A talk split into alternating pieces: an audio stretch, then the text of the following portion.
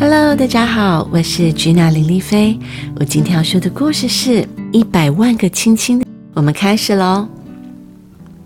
第一个亲亲，在听到你心跳的那一天；第二个亲亲，是看到了小手小脚挥舞伸展的时候；第三个亲亲，你打了嗝，一个又一个；第四个亲亲。一双小小的脚，隔着肚皮和妈妈跳舞。第十个亲亲，终于和你见面了。第十一个亲亲，爸爸亲手剪断了你的脐带。第十五个亲亲，你忙着哭，忙着睡。第二十个亲亲，在你吃完奶露出笑容的时刻。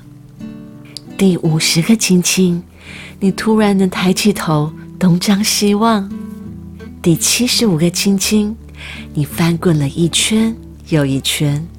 第一百个亲亲，亲亲细细的眉毛，小小的眼睛，柔软的耳朵，手手、脚脚和圆圆的膝盖。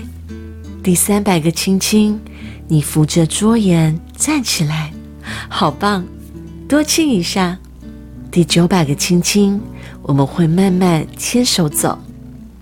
第一千个亲亲，要记得在离开我时回头亲一下。第一千零一个亲亲，再见面一定要献上亲吻和拥抱。然后第两千个、第一万个、第一百万个亲亲的那一天，要紧紧用力的亲亲我。就像你第一天见到我时那样的爱我。The end。哦，好感人哦！